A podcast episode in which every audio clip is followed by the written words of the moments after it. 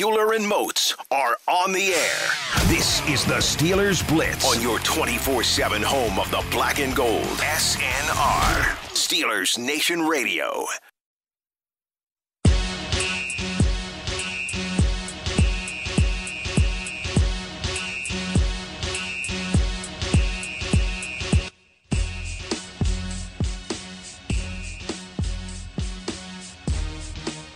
What's going on, Steelers Nation Radio? High noon on a Wednesday afternoon. That can only mean one thing. It's time to go inside the Electric Factory for the next 120 minutes here on your 24 7 home of the black and gold. Arthur Moats, Wesley Euler. It's Steelers Blitz on SNR. Between the two of us, we have got a decade of NFL experience and a good head of hair. It is up to you to figure out the rest. What you should know by now, you want to chime in anytime over the next two hours. You can find us on Twitter at Wesley Euler, at the Body 52 The body. What up, Moti? Man, living the good life, man. We got big time players getting awards today, man. From a national standpoint, love recognition, baby, especially when it's in Pittsburgh. TJ Watt, Hey now. AFC Defensive Player of the Week after You love to see it. what, two and a half sacks, Two and a half four tackles things. total. I think he had two extra tackles for loss. Mm-hmm. Yeah, absolutely. Uh, you love to see that. TJ Watt, AFC Player of the Week. Um, and you know what? Let's stick right there, Arthur Mm-hmm. Moats. Let's start with the linebackers today. Um, we got plenty we're going to get to on the show today. We're going to hear from Ben Roethlisberger. It is a Ben's Day Wednesday. Whoa, now I Um, like that. That's new. it's a best of the West That's Wednesday, new. so obviously That's not new, but I we'll like give, it, though. We'll give you our NFL power rankings as well. Um, but one of the things that I did want to talk to uh, talk to you about today, Motzi, and and we are talking about T.J. Watt there. It segues well.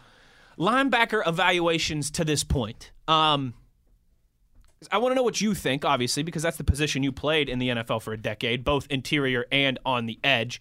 Uh, to this point, I am glowing reviews, super optimistic, super excited. Can't wait to see him for the next 14 games about the Steelers' edge guys. I mean, Watt and Bud Dupree. I'm real. I'm worried, Motzi. I mean, they they might kill a quarterback before the season's over. The interior guys, Devin Bush and Vince Williams, though, I feel like have left a little to be desired. And Grain of salt. It's only been two games, but I, I feel like it's been A plus performances from the guys on the edge. It's been yeah maybe B minus from the interior guys.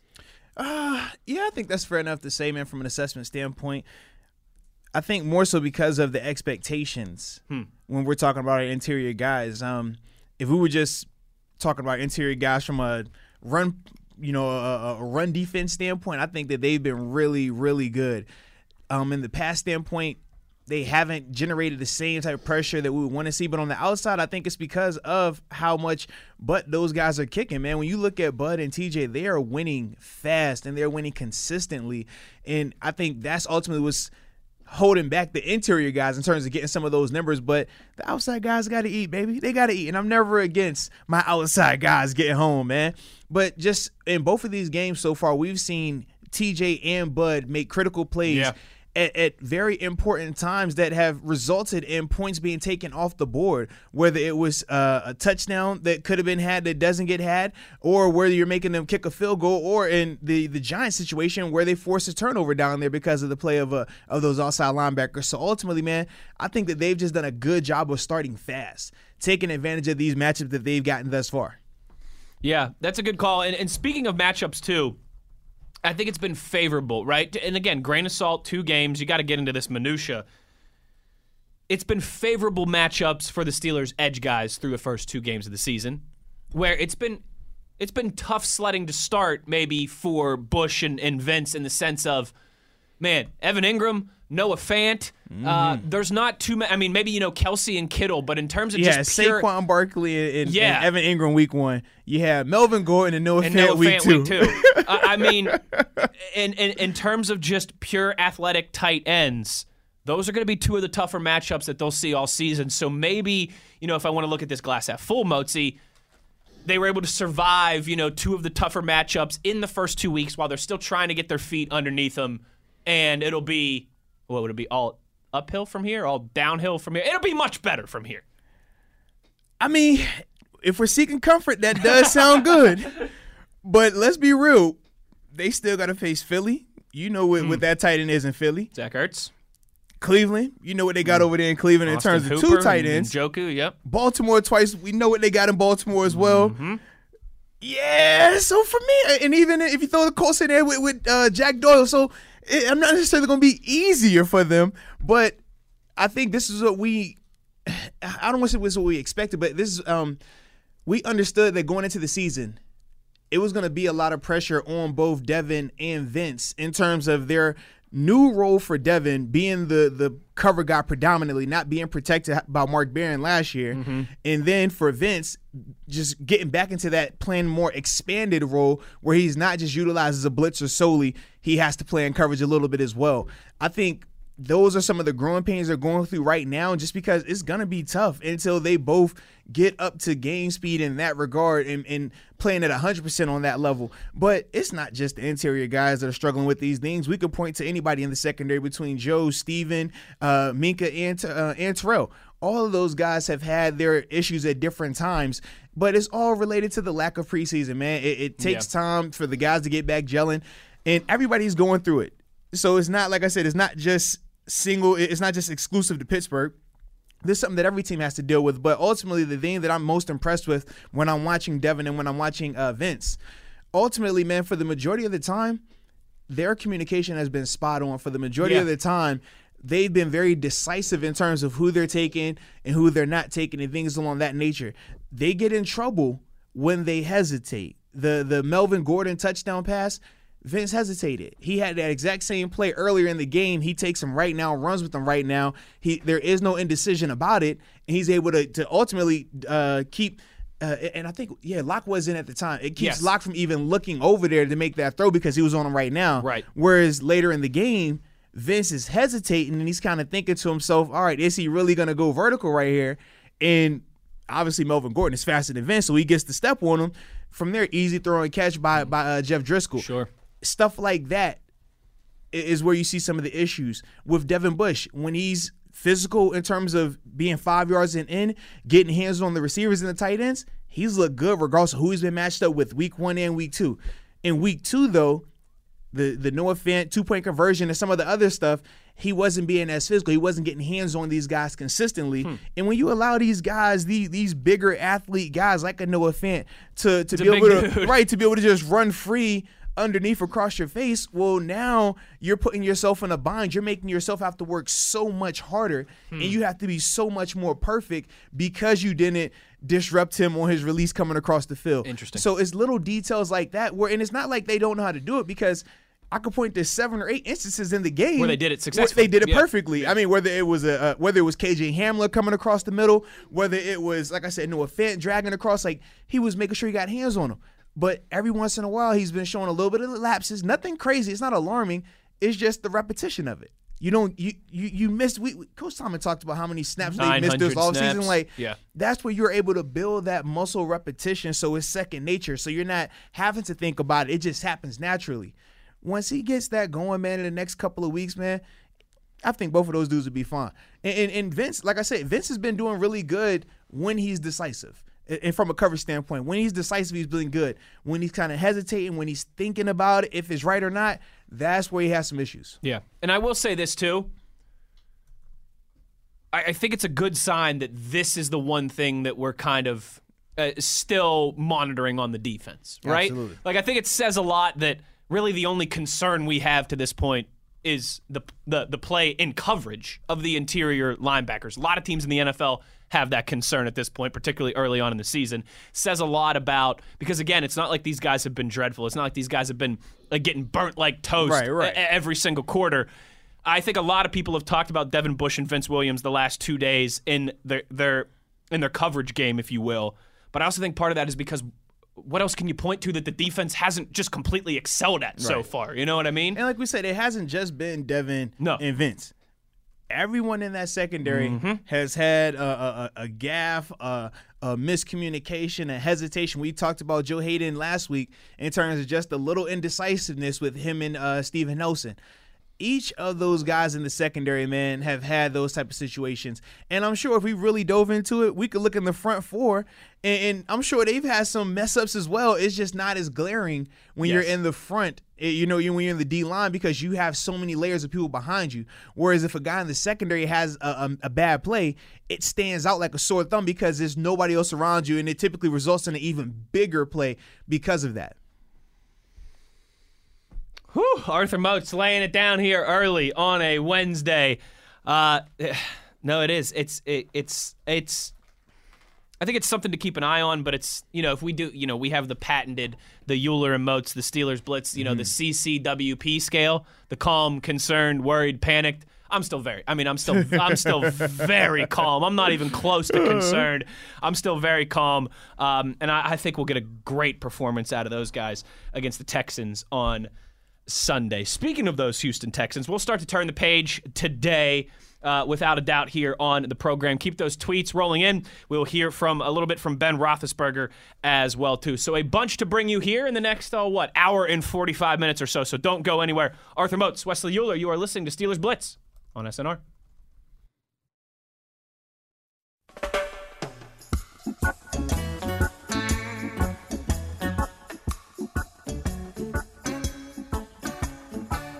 This is the Steelers Blitz with Wesley Euler and Arthur Moats on your 24 7 home of the black and gold. SNR. and treat you right. I wanna love you Big uh, big day today. Big anniversary today, Arthur Moats. It's not my wedding anniversary. I know that. Well, I hope you know that. I hope you as long as it ain't that. I hope you wouldn't forget that. Well, so you, you throwing this big day, big anniversary made me nervous for a second. I'm like, wait a minute now, baby. it ain't that day. I know that day. 40 years ago today, Arthur Moats, mm-hmm. Bob Marley played his last concert Mmm. in Pittsburgh, Pennsylvania. The last time Bob Marley ever took the stage was at Stanley Theater, September 23rd, 1980, in Pittsburgh, Pennsylvania. That is now the Benedum for Oh, those. I was over here like, man, I don't know where that is. That's the Benedum. That's the Benedum, all right? But that's always something that I think is a understated, underdiscussed piece of Pittsburgh history. Mm-hmm. I mean, in terms of global music icons, Bob Marley's one of the biggest of all time. Oh man, legendary man. He was my initial introduction to reggae music and the whole just uh, Jamaican culture. Yeah. I mean that's that's Bob Marley. He's one of the biggest. Music is timeless. Yeah, his music is timeless. He's one of the most embraced, I think, musicians of all time. Everybody loves Bob Marley. Like I said, one of the most global icons ever in the music world. Played his last show downtown at the Stanley Theater 40 years ago today at 7th Street, Pittsburgh, Pennsylvania. Arthur Moats, Wesley Euler with you here on the Steelers Blitz. You know, we got to work in a little a little music appreciation whenever Gotta we can. do that. We'll play some more Bob uh, songs coming back from break as we go forward here. Uh, we're going to hear from Ben Roethlisberger shortly. Um, but a tweet here that I thought was time apparent to the conversation we just had to open the show uh, about Devin and Vince and, and coverage at the interior linebackers. Uh, Jab asks here on Twitter, a- and I think this is a good point that some of the you know some of the concern of the fan base through the first two weeks with with Bush and, and Vince and coverage. Jab wants to know, in your opinion, do you think any of that has to do, like going hand in hand with the amount of blitzing that we do, also requires Devin and Vince to do more? Like they don't get as much help. Um, I mean, in theory, yes, you can say the blitzing does make them have to cover more. It does put them out there and expose them a little more. But uh, after playing in this defense for multiple years, the blitzing or not, they're still going to be asked to do what they're being asked to do in coverage. The stuff they're getting beat on, it's not as if it was cover one and they're out there on an island. This is cover four, cover six, but because in Pittsburgh they play it as a matchup zone compared to a traditional zone, and the difference is this: when you're playing a traditional zone, right? If it's cover four or cover six, the inside linebackers they don't have any vertical carry. They will relate to the second receiver or the third receiver, which is typically your slot receiver or your tight end, or sometimes tight end and running back. But you don't have to worry about chasing them all over. You just want to have your depth at about 10 yards deep from the line of scrimmage. And then, depending on where your line, your landmark is, somewhere between the hash and the numbers, and you just read the quarterback's eyes. That's how people play it in a traditional cover four, cover six sense hmm. In Pittsburgh, we play it as a matchup zone.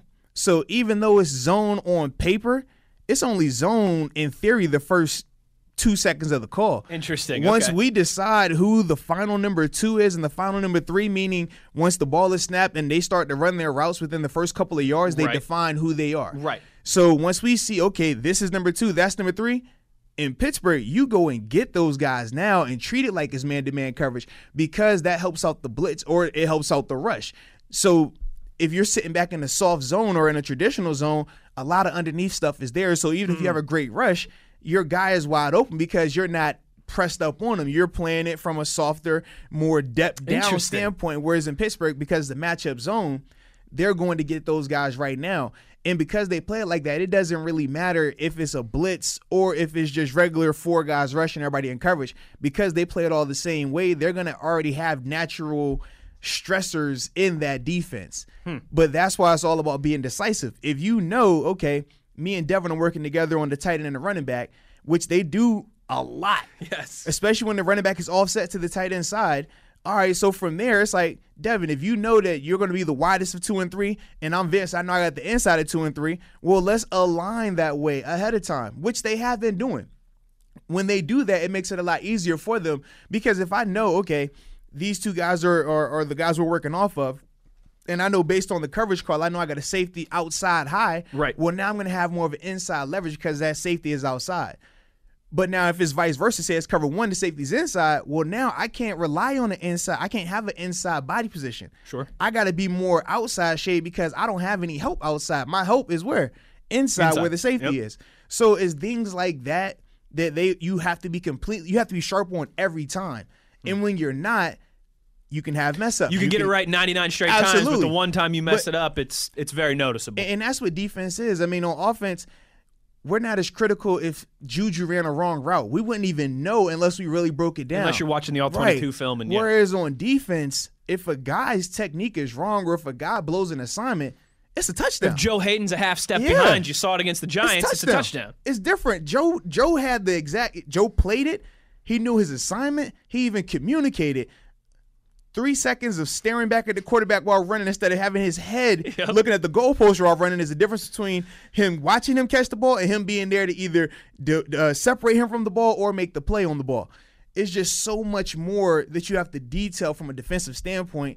And if you're lacking on just a play for a half second, yeah, it, it it shows up in a big way, and then we have to answer. You know, not just me, but like the players, they have to answer these questions Sure. in terms of what's wrong with the defense or Sure. what's going on here.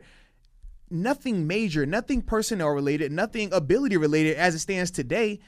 It's more so just continuing to detail your work, continuing to, in the words of Coach Tomlin, operate in that minutia, man. Get all of that out of there. You have to understand the call. You have to understand where your help is. You have to understand where your leverage is and your alignment every single time. Every single time. You do it 100% of the time, you're good. But like you said, man, if You you, mess up once, one- people are gonna be talking about it on Monday morning. That's all it takes, man. Yeah, no, that that's a great call by you, and it, it is certainly. Uh, we talk about that a lot with cornerbacks. How you know all it takes is one missed assignment, and the dude's running past you, and It's you literally you- pass or fail every time. With yeah, exactly. Exactly, it is. Yeah, there, there's no. B minus. You know what I mean? There, there's no oh, C Joe, you did great. It was a touchdown. It's a fail. It's Yeah. a bad. Yeah, it's a minus. Yeah, no, that that's that's that's a great point by you. I mean, look at Professor Moats. It's not even a Monday or Friday. he's Ah, still, man, come on, he's baby. still handing out free You, lessons. you baby. think I was gonna pass up an opportunity to talk about my LBs to talk a little defense? I, listen, I'm you. You better check. That might have been my Twitter burner account right there that popped up that question. All right, you know I'm gonna find. It's two things you know with me. I'm gonna find a way to talk defense, and I'm gonna throw some bills in there as well. Shout out to Josh Allen. All right, but other than that, we're good. We'll uh we'll talk some Bills when we do our best of the West rankings in the second hour. I'm sure they are moving up my list without a doubt.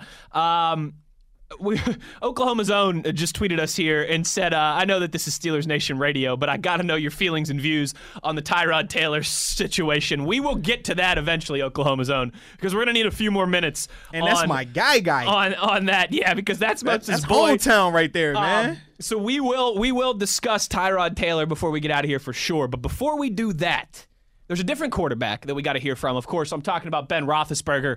You know, Motzi, you and I have done that. We've done the okay, a lot of the positives and some of the things that we're still concerned or keeping an eye on as the season has played out through two weeks here. One thing we agreed on.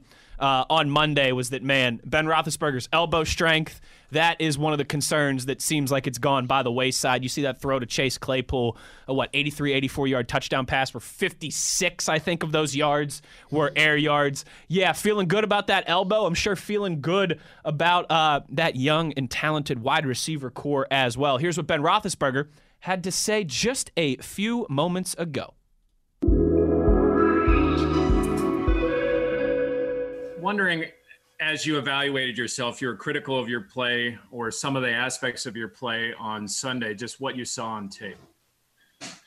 Yeah, going back and reviewing, um, I felt from week one to week two, my pocket presence and awareness was was better. Um, I do feel that I got a little lazy with my feet, um, which then in turn translated to a lazy arm. Um, and so there were some some throws that I kind of dropped my my elbow, if you will. I don't get too technical, but you know, became more of a three quarter uh, release instead of an over the top um, when I didn't need to. There's obviously times you have to change your release point. Uh, there were too many throws that I felt uh, looking back that I, I just got to get my feet working um, better, and that'll then translate hopefully to the rest of the body, and uh, then I won't be guiding some of the throws. Um, you know, that's to me the biggest thing is I'm going to work on today, even though it's an off day. I'm going to really work my feet and, and kind of um, starting it there with with translating the rest of my body. Joe Rutter. And is, is Vance also one of those guys you want to get more involved in? And why haven't the targets been there for him so far? Yeah, I mean, both tight ends, um, you know, I think people are keeping a close eye on.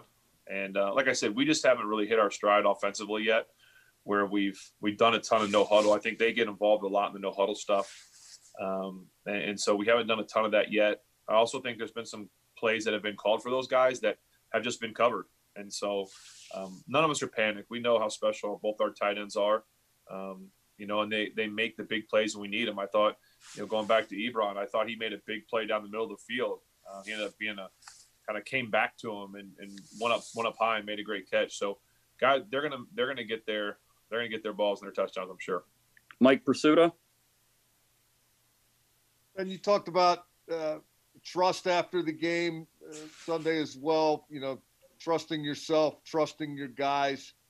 I wonder how do you work on that uh, other than just telling yourself to do it. You know, I've, I've been doing this a long time, Mike, and I think that that's going to be the biggest thing is I just have to tell myself to do it. Um, and and I want to re-emphasize that it's nothing that that the guys are doing wrong. It's just me trusting my arm, trusting the throw, trusting that I can make it, um, because they're in the right spots. And so I'm thankful for them that they're there. I talked to Diontae this morning about it.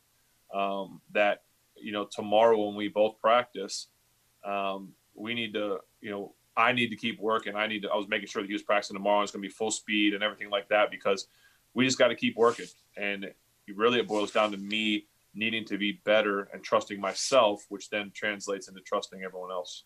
Aditi, go ahead.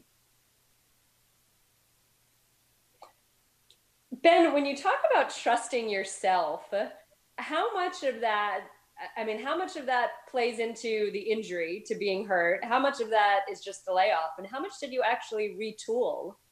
You know, I don't, I don't, to be perfectly honest, I don't know that I've ever heard you talk about your footwork in so specifically in eight years. Well, I've gotten away um, with it in the past, being able to not necessarily be perfect from the ground up and just letting my arm kind of make up for a lot of things, um, a lot of imperfections uh, when if you talk to kind of quarterback people, um, and and whether it's the layoff, whether it's um, the surgery, like I said, I feel great, so I just need to get it in my mind that I can still make the throws when I'm not in perfect position to make them, um, and, maybe some of that comes with just you know not playing a lot of football. I mean, I've played two games this year. I played a game and a half last year, so really it's what three and a half games in two years if you think about it. So, um, you know, it'll it'll come. Uh, like I said, if, if we're having these, if I'm having these issues and we're still winning football games, then that's a that's a plus. Ray Fittipaldo. Ben, you've talked about wanting to come back to play with this defense. I'm wondering, in your mind, what is the perfect offense to complement this defense, and how do you guys work towards that over the coming weeks and coming months months ahead? Well, we always talk about being there for each other. Um, the defense was there for us this week when we needed them to be, and it probably won't be the last time. You know, there's going to be weeks when offensively we struggle, whether that's because we're just not playing well or because the defense is stopping us. And we're going to need our defense to step up and make plays for us. And there's going to be weeks where um, the defense may be struggling, maybe because they're playing a really good offense or whatever it is, and the offense has to step up. That's what makes teams special is they they step up for each other, they complement each other, and so when you've got a defense like ours, it you know you, you the biggest thing is that turning the ball over is a killer, right? You, you, you punting isn't a bad thing when you got a defense like this. Um, the other blade of that sword is that you can kind of get a little more creative and you can you know take some more chances because if you do turn it over, you trust them to stop them, and so they've done that well for us last week, especially when we turned it over. They uh, they made stops, and so it just allows you to to trust them more. Dale Lolley. Ben, we're, we're talking about the tight ends and we're talking about the you know some of the receivers here. Um, everybody wants you to also run the ball more. Uh, th- there's only so many plays in the game. Uh, how, how, as a quarterback, do you kind of you know measure this all out to make sure everybody's all the mouths are getting fed? You look at the win loss column. Truthfully, uh, I know that's probably not the answer you're looking for, but at the end of the day, it doesn't matter who's getting the ball. It doesn't matter how many times we're running or throwing it. It doesn't matter who's getting their stats. It's just a matter of if the team is getting that one stat that's most important, and that's a win. Will Graves. Ben, it's you know sort of ironic. You mentioned only three games in the last two years, but on Sunday it'll be your 221st, which Birchie's notes tell me are the most in franchise history, moving past Mike Webster. I'm just sort of curious. I know you're a team guy, but what do you attribute that longevity to? And you know, considering the the physical beating that you took, especially earlier in your career, did you ever think you'd be playing this long? Um, I attribute it to Jesus and really just being blessed. Um, I, I, am so thankful to be um, in the black and gold and 17 years later. I mean, almost half my life I've been here giving um, Steeler fans everything I have. And I, I, wouldn't want to be anywhere else. I wouldn't want to do it for any other team or any other fans. Uh, I've been blessed to be around a lot of great football players and, and talent and teammates. And, you know, I, I, did take a lot of beating early on. Uh, a lot of that was my fault. But um, God made me a bigger man than than most quarterbacks, so I think I could take it, and uh, I'm just enjoying playing this game. Brooke Pryor. Hey Ben, when you look at Chase Claypool in terms of his development and where he is as a receiver, just two games into his NFL career, is he where you would expect a rookie to be, or is he even more advanced maybe than you would expect to see a guy who also didn't have a preseason and didn't have the normal offseason that that a rookie would get? Yeah, you know, I, I think he's doing really well, um, really well considering, like you say, he's a rookie with no preseason. Um, we got to see early on, though, that he was going to have that success, or we believed he was, because um, even in the OTAs and mini camps, and when we were throwing um, at Robert Morris in the offseason, you could just see that that he was a guy that that already knew what he was doing and already had an understanding of the offense. Um, I've said it numerous times. He, will make a mistake, but it, it, won't be more than you know. He won't do it two times, and so um, you know we're just really happy with his progress and hope that he keeps growing. Time for two quick more. Alan Saunders. Hey Ben, only two games, but you're 58% pass. Two years ago, you were 66%. Did you think this was going to be a more balanced team this year, or is that just sort of the way things have played out with you guys being ahead late a little bit? Yeah, I think it's just the way the games have played out. We don't go into any game saying, okay, here's our percentage of run pass. We go into a game trying to win it. And um, I've just been happy at the end of games we've been able to utilize the four minute offense both games. Um, I think that's something that we take pride in because when we say we have to run the ball, it doesn't mean we have to run it more. We have to run it more effectively. And running it in the four four minute offense is effective running. Last one, Jenna Harner, go ahead. Ben, for you guys as an offense as a whole this week, what's the biggest area of focus against the Texans? Well, it's not going to be easy. I think for them, uh, it starts up front with their pass rush, um, you know, with, with Watt and everyone else. And they get after the quarterback and they don't have to blitz a lot. They can do it with four guys because they're really special. And then um, with that pass rush creates you, uh, creates issues that you have to try and uh, find windows that they've got some ball hawking um, secondary guys. And so, this defense is really, really good. I mean, they played two really good offenses, uh, arguably the two best offenses in the in the league. And so uh, we're really going to have our, our hands full this week, and, and we're going to have to just try and be as successful as we can. Ben Roethlisberger just uh, a few hours ago, a few moments ago this morning on Wednesday, Ben's Day Wednesday, speaking to the media. A lot there about um, his performance and trusting himself and his elbow and, and everything as he gets back up to speed. And, uh, and talking about the Texans as well, too, how they're a, defense that is going to be prepared since they have seen already, like Ben said, arguably the two best offenses in the National Football League. We'll discuss some of that on the other side when we return. Arthur Moats, Wesley Euler. You're listening to Steelers Blitz on SNR.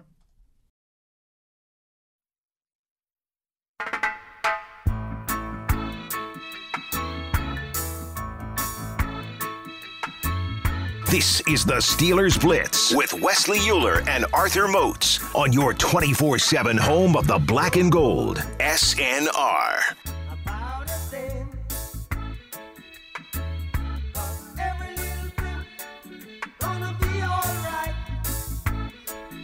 Not too many worries in Steelers land when you're 2 and 0. Arthur Moats, Wesley Euler with you here. It's the Steelers Blitz on a Wednesday, having some fun.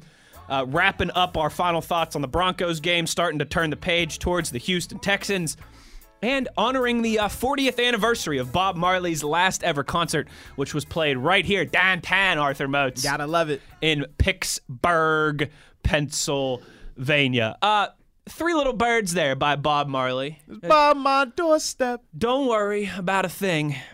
Every little thing's going to be all right. Anytime I hear that song, I think I Am Legend. Just throwing it out there. Do you? I do. Oh, that's a good one. So, he, he- he playing that thing all the time in that movie. I'm like, yep, that's my jam. that song always makes me think of senior year of high school. Um, that was the song that like our yeah, I graduated from Mars High School here in in, in Right, Western right. Pennsylvania in 2009. And that was like our senior class song for sports victories, if that makes sense. Mm, So, yeah, like, if you were at a Mars football game or a Mars basketball game, hockey, soccer, volleyball, you know, wh- whatever it might be, if Mars won, you'd catch all the seniors playing Three Little Birds, singing and celebrating by by Bob Marley uh, after the game. So that's what it always makes me think of. Uh, a lot of nostalgia with Bob Marley songs, I think, for everybody. But I ask you. I mean, it is Bob Marley. I mean, can you go? You can't really go wrong with Bob Marley No, music. absolutely not. And uh, he's he's one of those guys too that I mean, you know, just the, the what my what speaks to me for guys that meant so much to the music world is how often their songs are covered by others. you know what I mean? Mm, yes, Like- yes. Like, how often Bob Marley's songs are done by somebody else. How often Jimi Hendrix's songs are done by somebody else. How often Bob Dylan's songs are done by some. You know what I Mm-hmm. mean? Like that's how you know you you really left a lasting impact. Certainly something that Bob Marley did. So, are you saying you about to remix "Whole Lot of Money"? all right, I was just checking. Or what's the uh, what's the what's the Le'Veon Bell song? uh, uh, Wednesday? Every day's a Wednesday. I, I just, Every day's a Wednesday. I, I'm just I'm just checking for clarification. That's it. yeah, those guys. I mean, you know, we'll find them in Cleveland at the Rock and Roll Hall of Fame one day, or maybe playing for the Browns at the Factory of Sadness. um, wrapping up the final hour of the show here. Make sure you get those tweets at Wesley Euler at the Body Fifty Two. The body. We will answer them in hour number two. But sticking on the theme of don't worry about a thing, Arthur Moats, if you had to worry about the Houston Texans, and I'm I'm not going to let you take the low hanging fruit here, okay? One thing other than Deshaun Watson Okay. that you think is a a concern, uh, an area, uh, either uh, you know a, a position unit, a specific player, um, an area of the Texans that could be a could be a concern for the Steelers on Sunday. Uh, Brandin Cook. Brandin Cooks, man, what he was able to do in the first two games, especially against Baltimore, he has a natural ability and a natural rapport with Deshaun Watson in terms of running his deep over routes. He hit it twice against Baltimore. Should have had it two more times. Deshaun just didn't have time on it.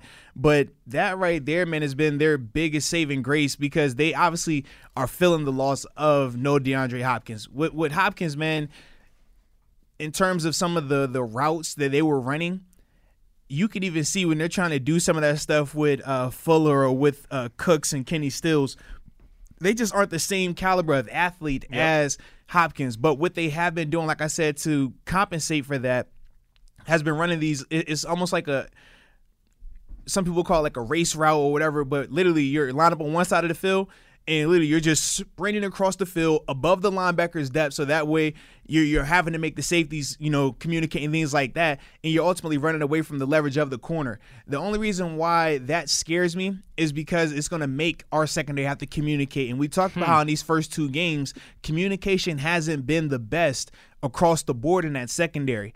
When you're doing when they're running those type of routes, depending on the coverage, you could have Joe having to communicate with Minkah, Minkah having to communicate with Steven, or depending on where his depth is, if he does cross in front of the linebacker, well, now you're adding a whole another person there from the communication standpoint. So from an offensive standpoint, that's the thing that concerns me the most. Yeah. Not including Deshaun Watson. Yeah, I what say you though? That's fair.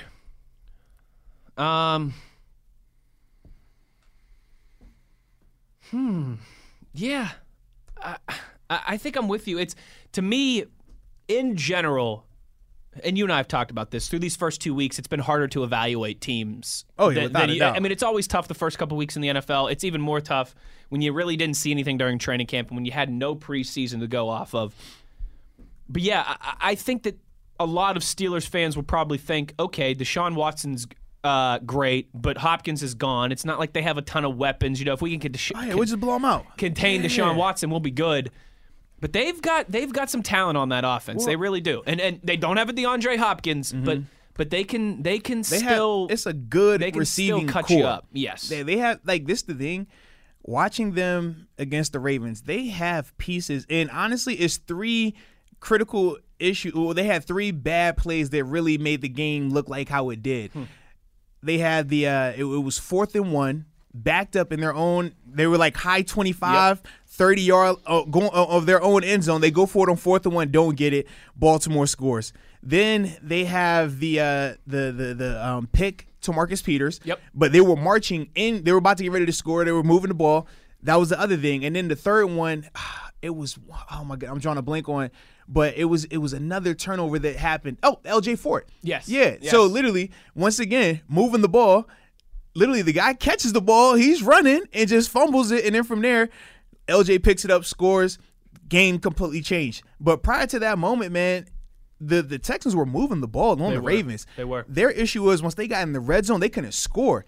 Once they got in the red zone, because the field was condensed, they couldn't have Cooks running those deep overs that we talked about. They had to rely more on the tight ends Right. in terms of uh, Akins and Phil.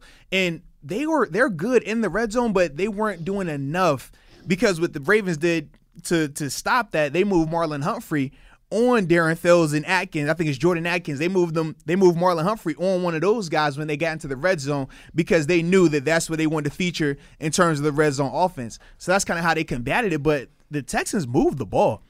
They couldn't run the ball well, but Deshaun Watson was the reason why they could throw it and make things happen with that. He was Houdini.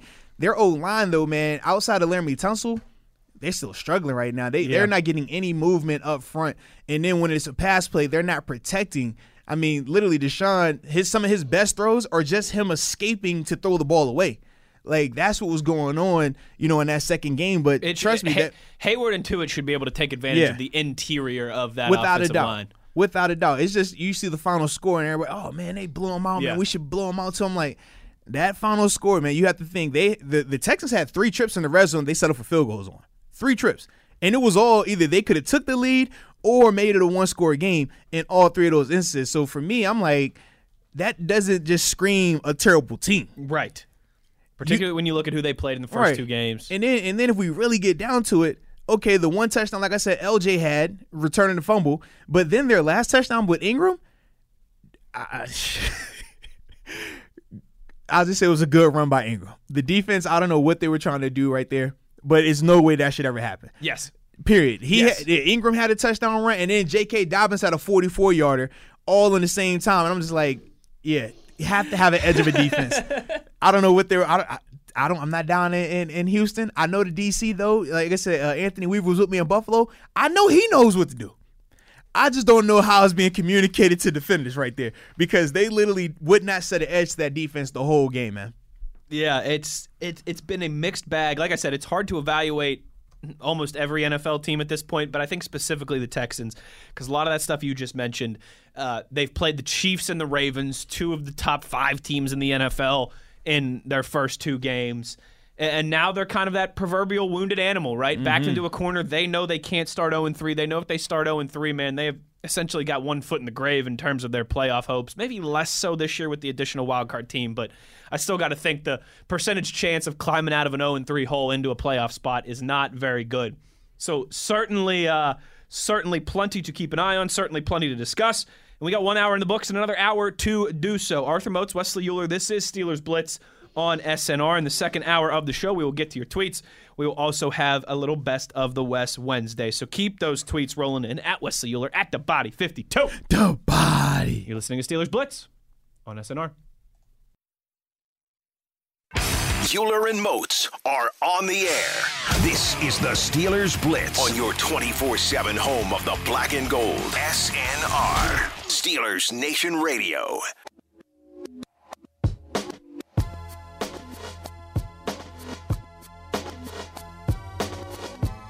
Good afternoon, Steelers Nation. How we doing? I'm hungry. Well, you know what? Me too. But that's good. Arthur Moats, Wesley Euler with you here, hour number two inside the Electric Factory. It's Steelers Blitz on SNR. Yins already know the drill. Last hour of the show, so that means get those tweets in. We will answer them before we get out of here. But Arthur Moats, I wanted to uh, make sure we got this in here. I don't know if you saw this, but I thought this was pretty cool. Okay, you know I'm the I'm the nerdy stat history guy here, Okay, right? A lot of times. Last season, uh, Trey Terrell and Tremaine Edmunds, right, became the first three brothers to match up to take the place Yeah, in the same at the same time. in the same NFL Mhm. game in the modern since 1930, I think it was in the modern era. You know that's going to happen again. You this know, I- I- Sunday, I, didn't know that. I've, and involving the haven't heard that at Pittsburgh. Steelers as well. How about that? I mean, I, I had no clue. I, I didn't made hear about history this last year, about to make Man, history this year. This is this is pretty cool. Yeah. Yeah, I, I, I do think. I mean, obviously, we all knew that that was going to happen whenever the schedule came out, but it Yeah. is. It's pretty funny. It's pretty cool that you know in the last it'd be what in the last 90 years that there would only be twice that three brothers all played in the same NFL game, and both of those times happened a year apart at Heinz Field. That's pretty cool. Certainly, uh, listen, the uh, I believe the game it's, it's CBS, right? I'm pretty sure. I'm pretty sure it's the CBS Sunday. Oh, for the broadcast? the- Yeah, for- yeah. I'm pretty Yes. sure it's the CBS one o'clock game anybody in America who doesn't know that the Steelers and the Texans have brothers Oh on my God. they will know by the by kickoff and Listen, halftime. If, you've turned your TV on within the past 48 hours, man, oh man. You're, it's going to be one of those storylines that they are going to make sure every person in America who watches a second of football on Sunday indeed.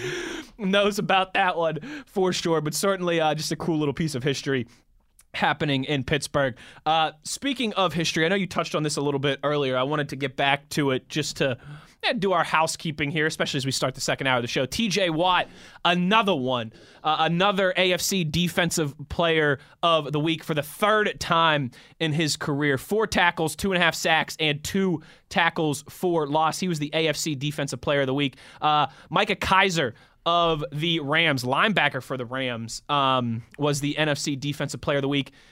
Motzi, do you know how many tackles he had against the Eagles last week?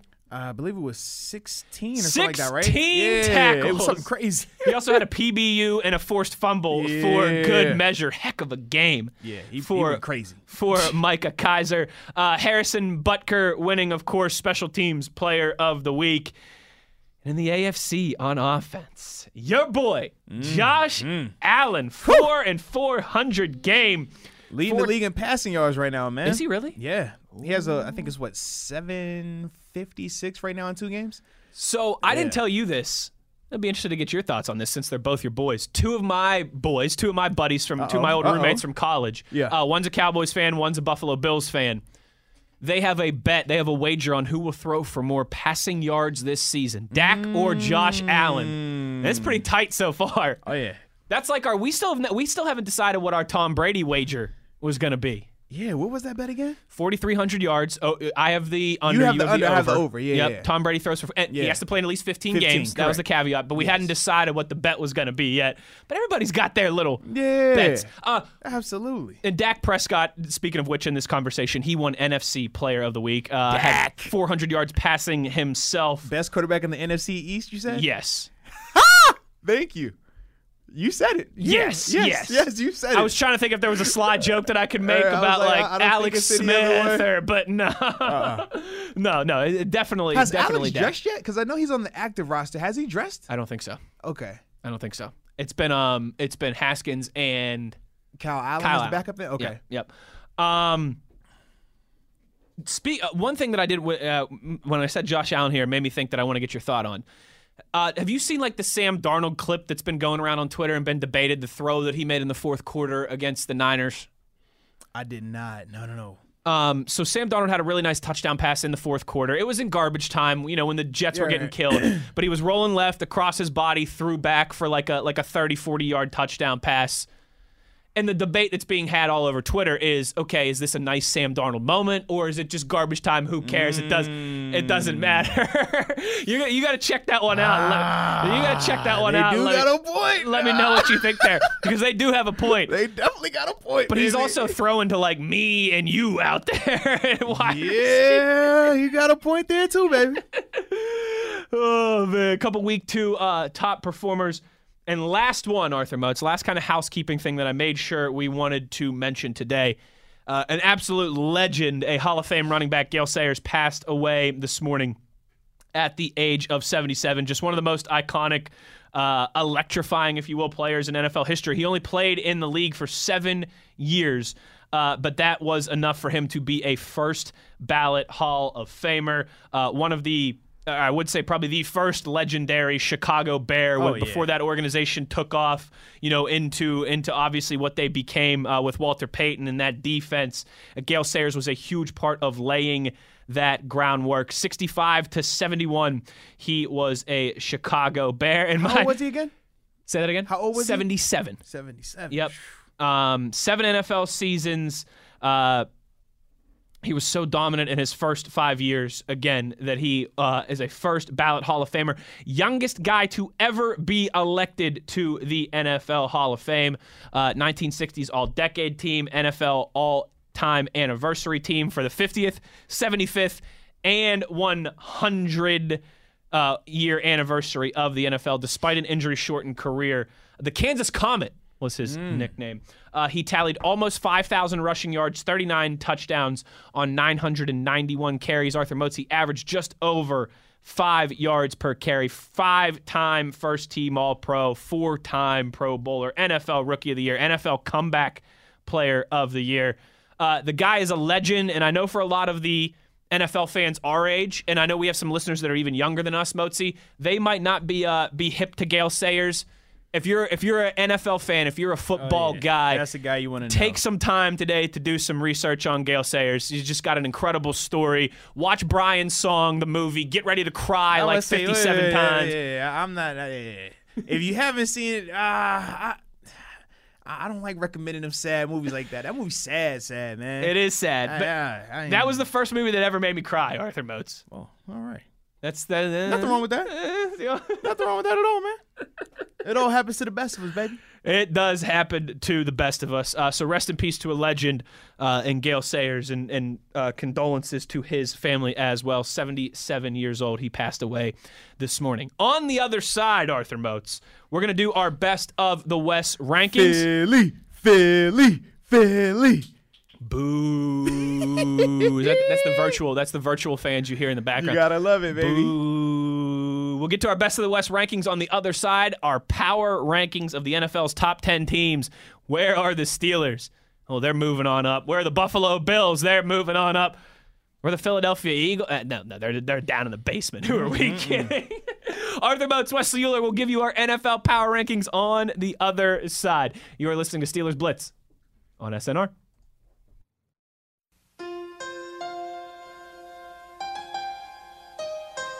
The Wild Wild West. Wild Wild West. The Wild Wild West. This is the Steelers Blitz with Wesley Euler and Arthur Moats on your 24 7 home of the black and gold. SNR.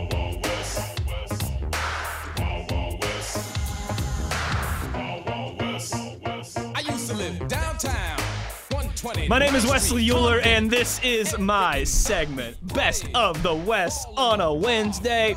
It's a real simple concept, Arthur Moats. For those aren't familiar, those who aren't familiar, we just power rank the best teams in the NFL in our most humble of opinions, of course, on a week-to-week basis.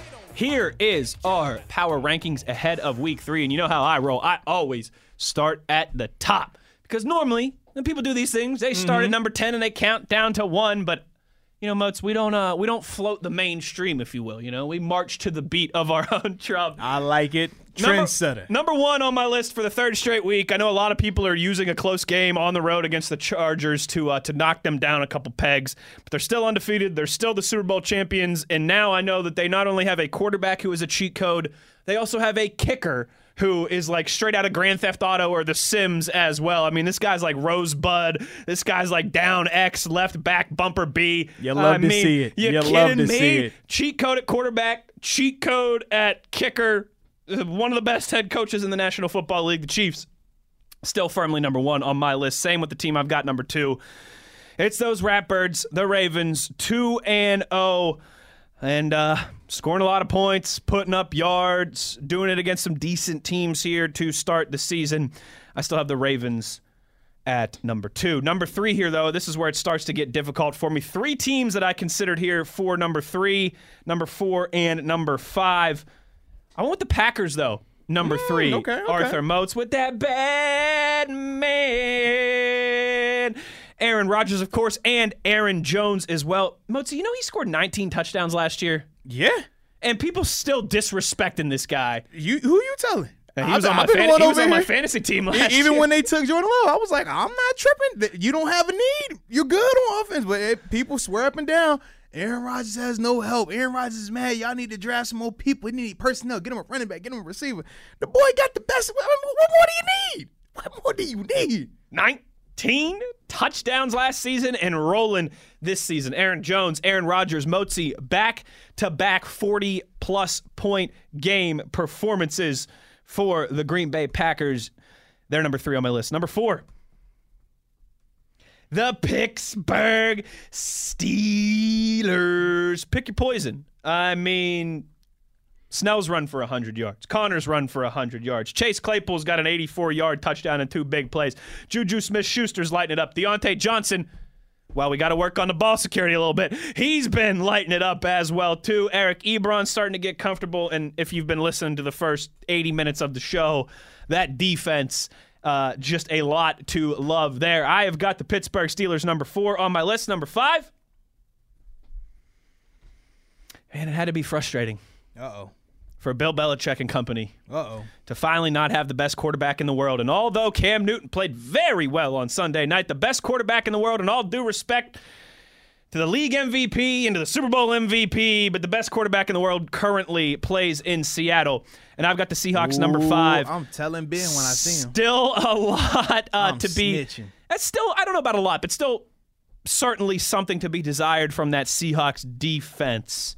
Um, but they have also, I think, too. I mean, they've gone against Matt Ryan and they've gone against Cam Newton. It's not like they've played slouches. I- think the Seahawks defense is going to get better. I think Russell Wilson and DK Metcalf and Chris Carson in that offense are going to continue to gel and put up points. I got Seattle at number five. At number six, I've got the fighting Arthur Motzes. I mean, the Buffalo Bills at number six, 2 0. And yes, they did it against the Jets and Dolphins, but they've looked good Whoa, in whoa, the whoa. process. Don't don't don't Jets and Dolphins. Hey, you no you just and praised the Patriots. I was about to say, you just praised the Patriots a second ago, right? You mean the team that's won their division for like 14 straight years now? What that got to do with this year? Oh, that doesn't have Is, anything is to it do with best this of the? West right now?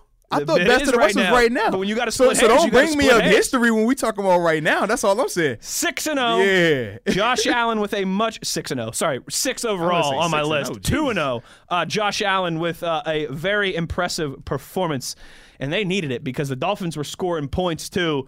The Bills, really nice roster. They get that performance from Josh Allen consistently. They are going to be able to play with and beat anybody in the National Football League. AFC Player of the Week. Ooh, Offense Player of the Week. I like it. Number I like seven. it. number seven. Uh, the last AFC team for me. And and quick side note, Motzi, I've right now for me. now that I'm thinking about this out loud, I'm gonna make sure. I'm gonna think about this for a second. Before, yeah, for me right now, there's four teams. Sorry, five teams. I was right. With, I was right Yeah, the first time. say, yeah. Chiefs, Ravens, Steelers, uh, the Buffalo Bills, and the team that I have seventh, the Tennessee Titans. Those to me, those five teams in the AFC, I think, are a cut ahead of everybody else, at least as it stands right now. I think those five teams, again, Chiefs, Ravens, Steelers, Bills, Titans, can play with and can beat anybody. The Titans, they are what they are. They're, they're gritty, they're ugly, they're 2 and 0. They have their way to muck it up and, and just get you off your game and find ways to win. And again, I don't know. It's hard for me to put a ton of stock into the Titans, but I look So, back so you just don't like the Raiders? That what you telling me? ever since the Titans. So you don't like the Raiders? That what you no, telling me? I, I like the team that ever since Ryan Tannehill took the helm, they're now what ten and three since then. Man, why you keep bringing up history? We talking about this year.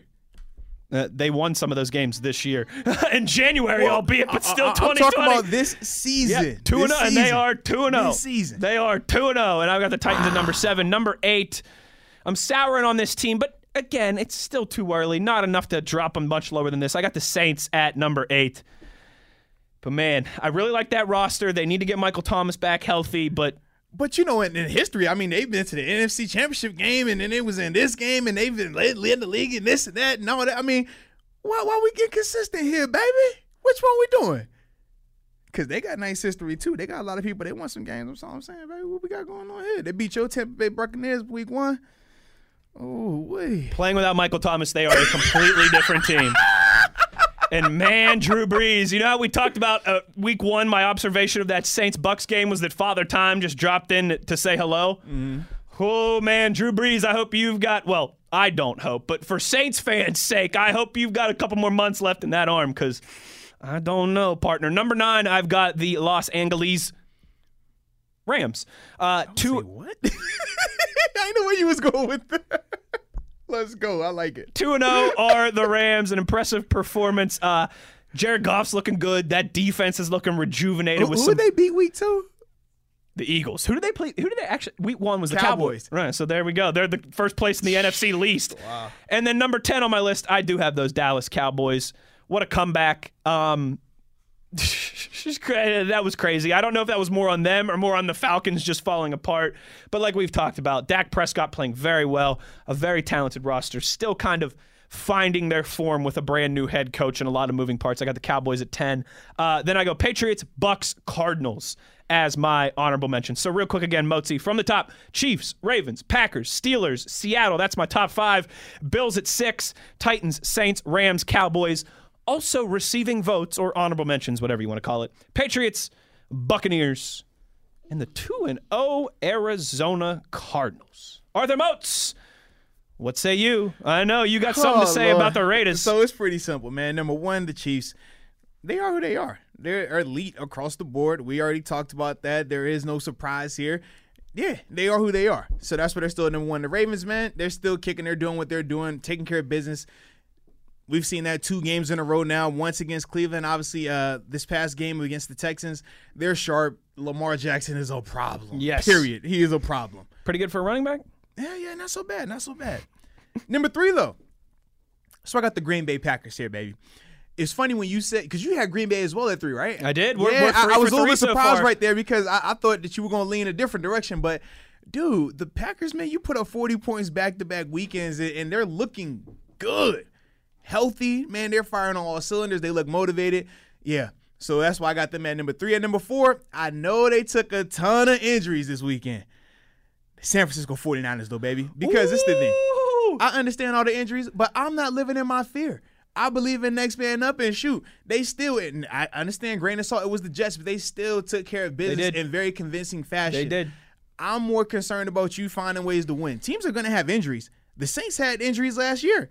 Drew Brees is going for five games. You think that stopped the train five. from rolling? exactly. So I don't care about injuries or who has them and this and that. We had injuries last year. We were still sitting up here, what, two games over 500, saying that it should be a playoff team. Steelers went eight and six last year without Ben Roethlisberger. So for me, man, that's just how I look at this thing, man. So with the Niners, I have them at four, and they'll be at four until they prove otherwise. But as it stands right now, man, they're still good, man. They're still finding ways to win. At number five, this is what we bringing up to Pittsburgh, baby, man. Got the Steelers right here, man. Even though this uh this week two game wasn't the best in, in terms of offense, defense. They found a way to win. They found a way to continue to go on the right track. 2 and 0. They're looking good. Each week they're getting better. So for me, that's why I had them at number five. Now at number six, that's why I got the Buffalo Bills. Ooh, look at us. Now, I would have the Bills higher, but I'm still I and, and it's the thing too from a history standpoint, if you look at the past 3 years, uh, the teams I just named, the Bills are up there or if not better than those teams we just named in terms of being in the playoffs, in terms of mo- what nine and ten win season things on that nature. My thing right now is when I'm comparing the Bills to these other teams, I feel like as it stands today, if it were a head to head, everybody healthy, I think the Bills lose to those other teams just as it stands right now. Now that could change as the season progresses and they grow more, but they just seem like the the youngest of all of those top six contenders. When we're talking about Pittsburgh, the Niners, Packers, Ravens, and Chiefs, all of them have had success at some point. You know what I mean? And we're talking major success at some point throughout these past five to ten years. Whereas with the Bills, they're still new to this thing. They're still getting used to, you know, going into games as the favorite. They're still getting sure. used to having and that's, that's expectations. definitely. A di- I mean, that's a difference without a doubt. So that's why I have them at six. At seven, I got the New Orleans Saints. Now they would be, they, they should be higher, but obviously you lose to the Raiders. I think I think the Raiders are a good team though. That's that's yeah. why I'm not. It was more so how they them. looked in the loss, Yeah. than just losing. But I think for me, man, looking at them in terms of how they lost, initially we weren't over here talking about the loss of Mike Adams. I mean, uh, uh, excuse me, the loss of um uh, of oh, I'm drawing a blank on his name right now. My Michael guy. Thomas. Yeah, Michael Thomas. Yeah, yeah. At first, think about it, in the first half, we weren't over here talking about Michael Thomas and oh Drew Brees. Are they going to be able to move the ball? No, they were looking good. They were moving the ball just fine.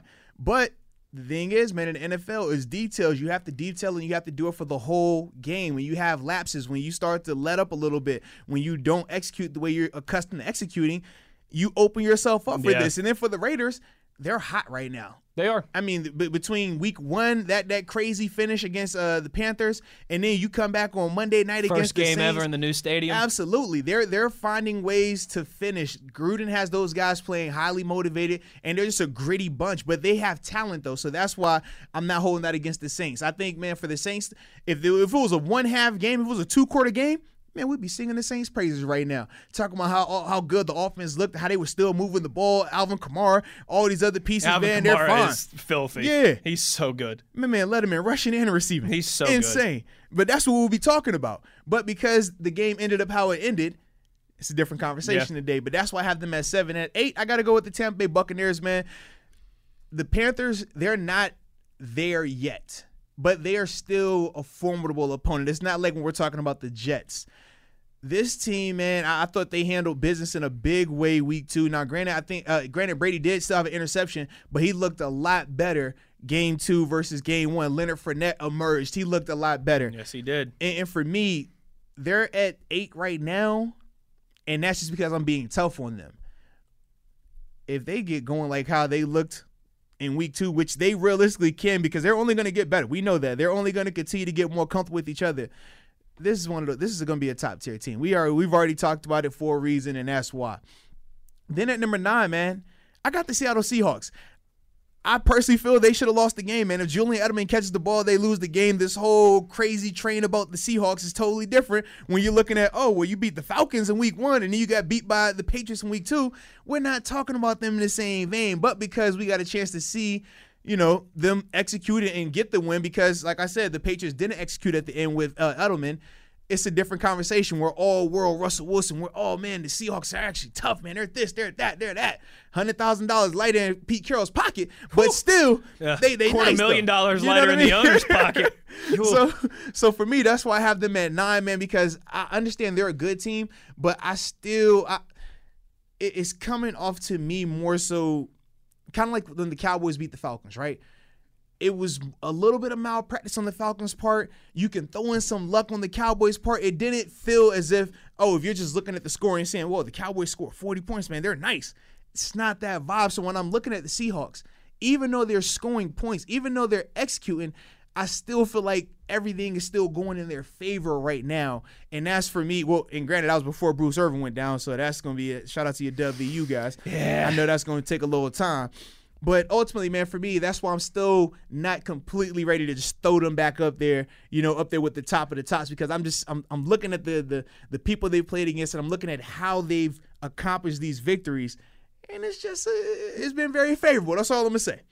Now at number ten, I contemplated, man. I literally had four teams that I wanted to put here. Four teams.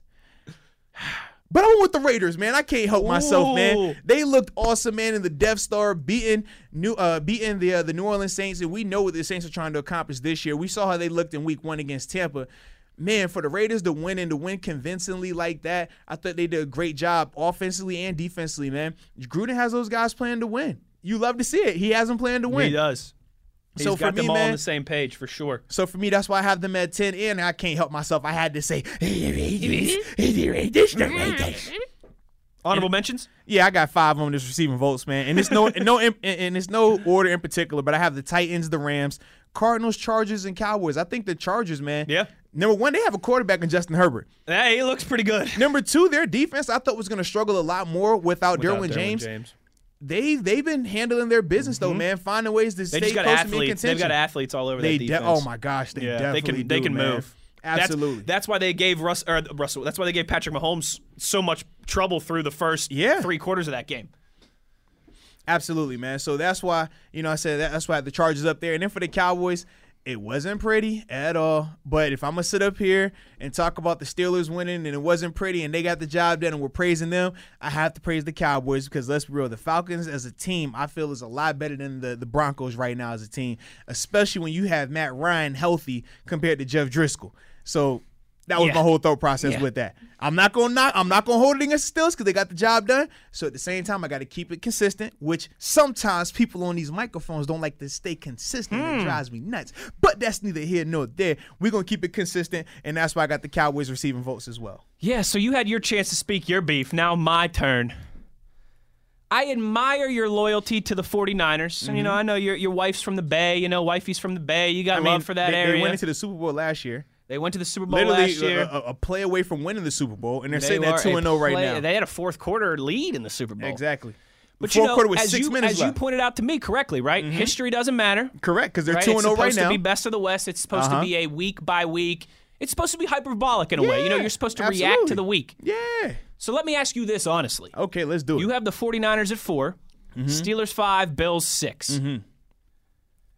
So if you're a man of your word, what you're telling Yeah. me is if the Steelers or the mm-hmm. Bills were playing the Niners this Sunday, You didn't hear when I said that, did you? I said the reason why I have the Bills at six is because if everyone's healthy and they're all playing right now, Right. I have But those teams the ahead of Niners, them. yet you But still they're got not- at four. But they're not playing this week either. right? But you have so them if, ahead of the Steelers if, so and hypothet- Buffalo. hypothetically, if they were going to play this week, then hypothetically they would all be healthy, and hypothetically, I got the Niners beating both of them teams right now. But If- they're if- if not healthy and they're not gonna be. But they're not playing this week either. So Right, but if you, have them ahead so, in your so rankings, if you're what gonna you're saying is you like it, them better. They are better as it stands right now. They are better. They're two and zero. They were in the Super Bowl with the lead with six Okay, minutes left in the, the, game. If the Steelers and the Niners were playing this Sunday, If they were playing this Sunday and we're would be hypothetical, this is my thing. If we're hypothetically them playing this Sunday, we're hypothetically them all being healthy. No, we're And not. It, why not? because you, You- have, we're just so talking wait, head you, to head. you You can pick a them ahead on hypothetical, and I can't pick a hypothetical. But my hypothetical is because you have them ranked ahead of the Yeah. Steelers and the Bills. Yours is because you don't want to address this. No, no, no. because no, you no, know if the Steelers and the I Niners were said- playing right now, the Steelers would be favored. They would be Because favored. of Would the Niners' win? injuries. Do you Now, think they would win? right. Do you think they would win? Yes, right now, if the Steelers and the Niners, Oh, wow. without the Niners quarterback, without their best pass rusher, without Did you just see this Steelers team against Jeff Driskel and the. Denver Broncos? I that did. Niners team, as it stands today, with those that injuries, doesn't have will beat quarterback. that Broncos that doesn't team. have both of their running backs because uh, Telvin. Smith and they will still win. They will still win. You really think so? against They- that Broncos team right now? Absolutely, they would. Yes. Wait, against the Bron? No, the I said, I said, if this Niners team that we just talked about right now, as it stands right now, Yeah. if they played that Broncos team that played the Steelers, I asked you, though. No, no, you weren't listening. If you they were talking, Steelers- but you I asked the question here. You and, had and your I responded when I was criticize me. responding to it. When I responded to it, you didn't listen. You heard one thing, wanted to spotlight a word, and then tried to have an argument off of that. Listen, you can shake it, you can hypothetical it any Uh-huh. way you want. If the Niners lined up against the Okay. Steelers Uh-huh. or the Bills this weekend, Uh-huh. they would be underdogs because Okay. of the injuries. Okay. And this is best of the West Okay. week three. This is not week two. Hey, this hey, is not week 13. Whatever you want to say. All I'm saying is this: as it stands today, that Niners team, if they were on the road playing against this Steelers team this past Sunday, that Niners team with those injuries, I still think gets the win because I saw this Steelers team this Sunday against that Broncos team and hit. Wait, I don't speak, you on don't speak. I You're not agree with you on listening. And now That's not what I asked that, See, you weren't listening. It's cool. You don't want to listen. You want to talk, but you don't want to listen. It's cool, bro. But see, whenever No, no, when you cool, hold my cool. feet to the fire about the Titans, Exactly. I explain myself. I don't invent other hypotheticals. I'm Now, not I'm either. your you're feet- cre- you're trying to create this No. controlled environment. You did, and I responded to them, that. You have the Niners ranked ahead of the Uh-huh. Steelers and the Bills. So what you're telling me is if they played How right, many times you gonna ask the same thing? I said yes every Okay, single time. I think you're crazy It doesn't matter that. if you ask it tomorrow. It don't matter if you ask if they were in the white jerseys, if they were in the Bumblebee jerseys. I already know what? I think answered it. I think there's a. I think there's a calculator online that Uh-huh. you can figure out like what the hypothetical Las Vegas spread you- would be. th- what did Coach Thomas say? I don't deal in hypotheticals, baby. You can make your fairy tale up how you want to make Yeah. it, baby. You know what's make not it how you you, want to make it. We don't deal in hypothetical? hypotheticals. One team is two and zero. Yeah, One team they- played in Super Bowl a year oh. ago. Yeah. So but one team doesn't have what six starters on IR. Have they lost yet with those six starters being no, on they IR? have not. But They- neither have the two teams that you have them in front of. Okay then. So Actually, what are we a lot saying? of the teams you have them in Which is of. completely fine. Which is completely fine. I just don't buy that logic. I well, that's if, fine because if we we're could re- talking perfect Okay. scenarios. Like when you said hypothetical, Yes. if they're playing and the teams are healthy, Yes, indeed. yes, the Niners are favored over the Steelers and the Bills. Okay, cool. But this is week three, best That's of the West, and fine. that's not. They're the coming case. off of how many points did they just score in week two with those injuries? It wasn't like they went into this game 100 percent healthy the whole time. So please explain that. They mm. still got the job done, right? I'll explain that to you in four letters. Okay, say J E T A Jets. Yes. E Okay. And then my response to that is this. Then my response to that is this. The Giants and Jets, we both said they're about what what in terms of personnel, in terms of overall what we expected out of them, right? Not very good. Okay. And we saw how the Steelers looked against that not very good Giants and that not very good Denver Broncos with the backup quarterback. All I'm saying is I feel a lot more confident right now in what the Niners have been able to accomplish than what the Steelers have hmm. been able to accomplish. Through two weeks, Through I would two agree with weeks. you on that. So that's why I not have them rate week- the red of them right now. heading into week three. We'll see. Whew. Woo! Motzi thinks the beat up Niners beat the Steelers and the Buffalo Bills if they were to play tonight. Mean tweets at the body 52. Hey man, you can hate it if you want to hate it, baby. Uh, Antonio tweets getting heated today. Love. I don't even know if we're necessarily heated. not We're just heated. having a debate. It's just your, your, your boy Wes over here trying we- trying to get this argument to the exact perfect No, point where feels on. like, oh, I Hold got on. it right here, and it's like, oh no, you don't. It's cool though. I asked you a hypothetical question. Uh huh. And, you we ran talk- with your own No, hypothetical. no, no. If you going hypothetical, let's hypothetical. That's why Coach Thomas doesn't deal in hypotheticals. Yeah, but Coach because Thomas you can not just a radio- keep making a it up. radio Just- host who has to oh, fill hey, two hey, hours well, every well, day. you know what, man? He's a coach. Hypothetical. if the Steelers are wearing the white Now jerseys, you're not even talking apples and oranges. and You're Ben talking- doesn't even have talking these cleats and on. bananas. Ben doesn't have these cleats on. Can they still win with this going on right here? That's what hypotheticals. That's what it gets you. Yeah. We, we going down the yellow brick my road, baby. hypothetical is if the Steelers had lost Ben Uh-huh. and James Conner and Benny Snell and TJ Watt, because that's kind of what the Niners are going through right now. I would not have them fourth on my list, but hey, that's why it's your list, and that's why it's my list. Absolutely. Uh, Bishop tweets here. Excuse me, you said the Seahawks beat the Falcons. Please, did you see them watch the ball go ten yards? They are stupid and they suck. Bishop, I think you're thinking about the Cowboys. It was the Cowboys who beat the Falcons. Watching the Seahawks beat the Falcons in Week One. So Bishop, I think you're a little mixed up here because the Seahawks did not have the onside kick against the Falcons. that was the Cowboys. That was the Cowboys watching that malpractice take place. But I agree that the Falcons, I mean, they are stupid and they do stink. I'm with, I'm with you on that. one. Absolutely. because speaking of history, I think the only reason that they're keeping Dan Quinn on is because they what they finished six and two last year. He's but like, bad, bro. what- It's bad. How is he as not a meant- whole? as a whole, you you've seen too many times now with Dan Quinn where he's had leads late in games. This is not a new thing. malpractice. This is I- not a I- new I don't thing. understand how this is continuing to happen like this, man.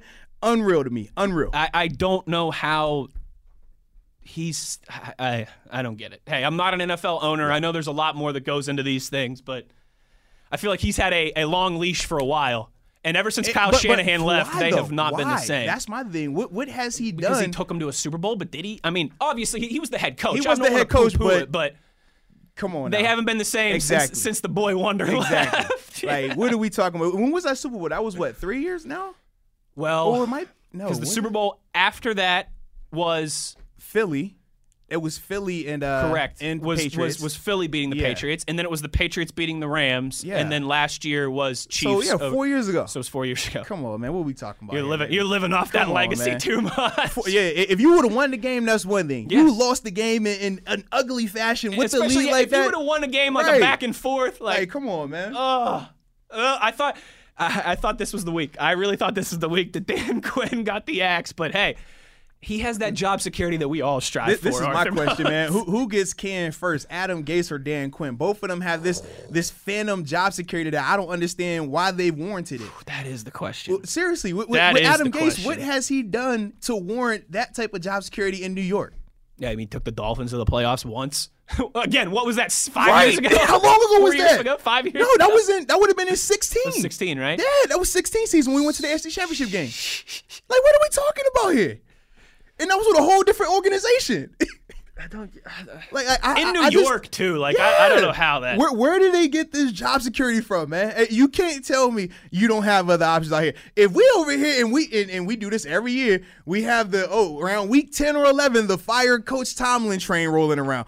If they can have that train rolling around every year, there's no way you shouldn't be having a whole parade day of the week, month dedicated to firing both of those guys, man. It- it's crazy to me. You know what they say though. That's why the standard is the standard. the lit one, Rebecca says. lit, lit. Hypothetically, ing is now a word with the crying face. Right. That's why we don't we don't we don't operate in hypotheticals, man. But we do hypothetically. ing. See, that's the great difference between Moats and I, is that you know, as a uh, as a as a uh, I don't know what as a somebody who. As a as a trained as a trained uh, radio guy, I always want to deal in hypotheticals. As a former athlete, Moats never wants to deal in hypotheticals. I feel like it- it's a waste of time, man, because it's But not we- real. And we I know, but all we got is time. We got but you can airspace, add baby. So many, it's so many variables you can factor in into hypotheticals. Like when we started this conversation, the hypothetical I said was if they're all healthy. I as it I'm stands with you. today. I'm with you on but then you see how we can go to a whole nother hypothetical where it's different, and then we can go to another hypothetical after that, But and do you- another, and another, and another. Bro, how many hypotheticals we going through? Who, you know who what I mean? wins? Let's let's say neutral field. Uh huh. They play tonight or they play this Sunday. Steelers or. Bills. Come on, bro. All these hypotheticals. The reason I told you that's why I have the Steelers ahead of the Bills because I feel like the veteran, the the veteran experience here in Pittsburgh. More importantly, when it comes to the quarterbacks, Hmm. I'm more confident in Ben than I am Josh Allen. I'm more confident in the Bills team though as a whole and how they're playing. Offensively and defensively, they've been clean these first two games. Now, granted, it's going to get tougher for them as this thing progresses, but through the first two weeks, they've looked way cleaner and, and, and have looked more impressive in both of their games and in both fashions in which one they're ahead the whole time, one where they have to come from behind, obviously dealing with injuries as well and adversity, and still being able to win. Whereas with the Pittsburgh Steelers, they haven't we we, we talked about they haven't looked amazing these first No, two games. they have not. In fact, there's been times where if we weren't, you know, who we are in terms of being Pittsburgh media people, we could have even been critical of them at times. But for me, when it comes to the quarterback play, I'm just banking on Ben. Ben is Ben. That's Yeah. why he is who he is. We've seen him do it numerous times, and we've seen him do it in situations where things haven't went well for him. We haven't seen Josh Allen when things haven't gone well for him do that. So that's why for me, not uh, that's why for me the Steelers are ahead of the Bills, regardless of if, if they were playing today, tomorrow, anytime. I mean, they are year. playing this season, but Yeah, not till late, is it yeah. like 14, week Right. 14, 15, But for me, like I'm like, if everyone was healthy and they were playing in the game this weekend, I would pick the Steelers in that game. That's how I operate with it, baby. Kayla chimes in here representing the ladies that are There Electric. Factory There listeners. She says, she says, no disrespect, Mozi, but our Steelers would beat the Niners this weekend, home or away. Yeah, there we go, Kayla. All good. Yeah. I, I, I would hope they would too for us. Uh, because the same way we was over here, and if they would have lost to these Broncos this weekend, we'd have been over here like, oh my God, what's going on? All right. Hey, they did. hey. One of the teams got away with it. I guess you know I didn't hold your feet. We, we got to get past this Niners thing. We're having fun here. But I mean, they did lose to the Cardinals week one. Arthur Moats, Wesley, you Cardinals are a good team. We talked about They- that. they- yeah. hon- honorable mentions. Absolutely. Kyler Murray. I tell you good. what, We said he looks good. you could Yeah. still uh, you could still get Kyler Murray like a thousand to one to win Yeah. NFL MVP. It might be worth a ten dollar Hey, holler it- at it this can't point. hurt. It- trust me, it might be hurt, worth man. a five buck chuck at this point. Definitely can't hurt. We'll get to the rest of the tweets here on the other side as we wrap up the show. You know the drill. Get them in now or hold your peace for the next 22 hours at Wesley Euler at the body 52. The body. Steelers Blitz on SNR.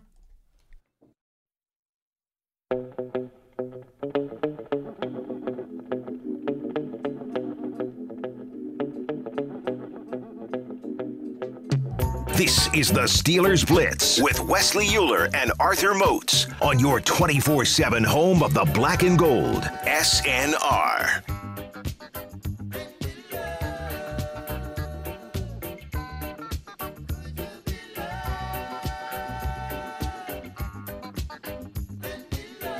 Wrapping up the show as we always do with your tweets. Let's get right into it here.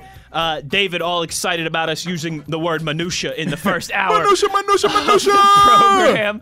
Um, this is a good one here. Uh, TC says, uh, I want to know how long before TJ, uh, he's talking about TJ Watt, obviously, forces the NFL to create a new stat. How about sacks forced? I feel like he forces the QB out of the pocket and right into one of our defenders so many times.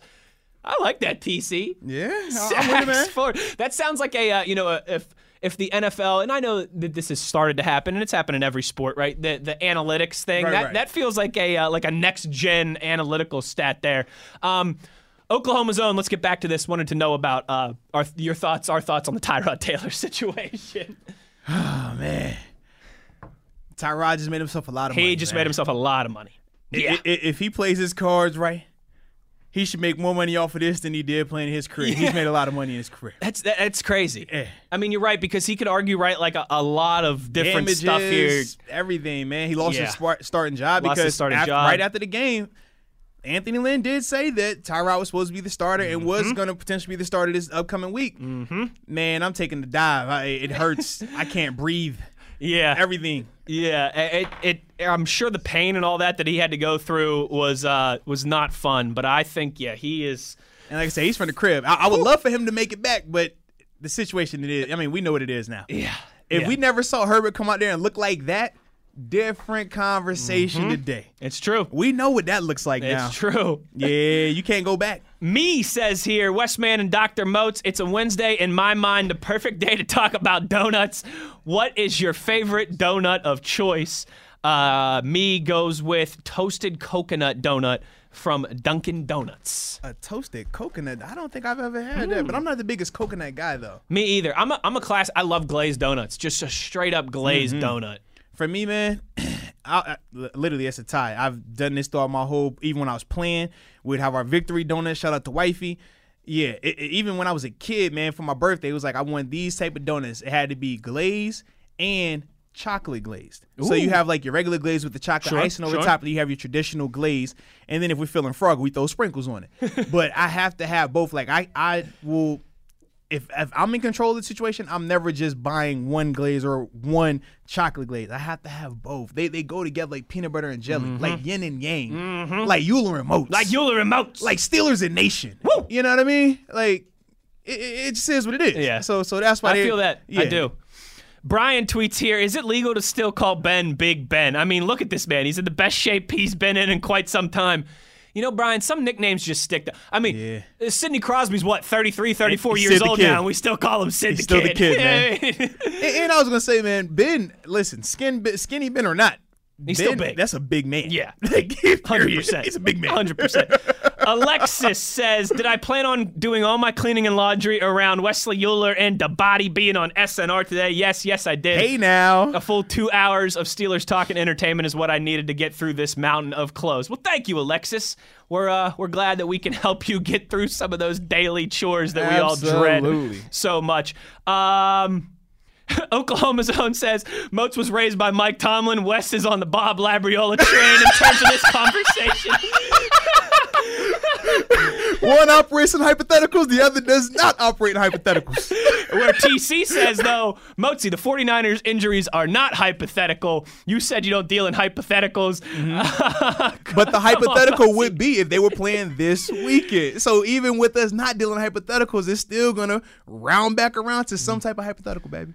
Hypothetically. Hypothetically. I just I want everybody to know that we're working on most with the hypotheticals going. That's the biggest thing to I- I- take out of this. I'm not gonna lie, I can't stand hypotheticals. Oh, you know, we, we talk about this all the time. I, I love can't stand the hypotheticals, hypotheticals because man. one question can turn into a 15 minute segment. Absolutely. I love it. And you're sitting here arguing about something that's not even gonna happen. I love like, what are we doing, man? We arguing about them playing this week. There is no way they're playing this week. Not a chance. Even if they cancel games, they're still not playing this week, man. It's not happening. Thrash, Thrash says you guys need a later show as well where you just wrestle with the debates, call it Steelers Brawl.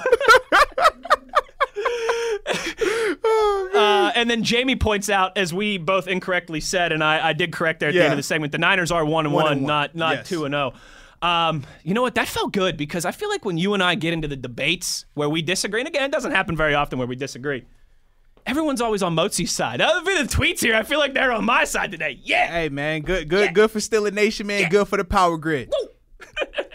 That'll do it for the show today. Uh, Arthur Moat's off tomorrow, so we will have our buddy, uh, part of the family, Yes, Christopher indeed. Carter, will be sitting in with us tomorrow. Uh, and then Motzi will, of course, be back on Friday to put on that professor cap, talk a little five star Friday, get that paper, be my hype man for the Here We Go Gotta song. do that, man. All that good stuff. So uh, we'll be back at noon tomorrow with Chris Carter. Motzi will be back on Friday. Gotta show the smile off, man. You know what I'm saying? Do all that Yeah, a camera little stuff, Stiller, man. little Stiller TV for you Yeah. tomorrow. Just give them a little, give them a little what they want. That's what I'm talking about. I like it. I like it. And uh, I uh, tonight, if you want more Steelers talk, uh, you'll want some more Euler. Uh, ESPN Pittsburgh tonight, seven to nine. Uh, it's the countdown to kickoff show. Tim Benz, Adam Crowley, and myself.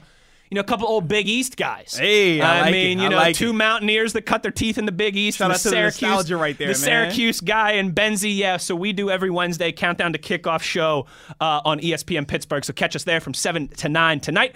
We'll talk to you tomorrow, though. As always, high noon, and you know where to find us on your 24 7 home of the black and gold Steelers Nation Radio.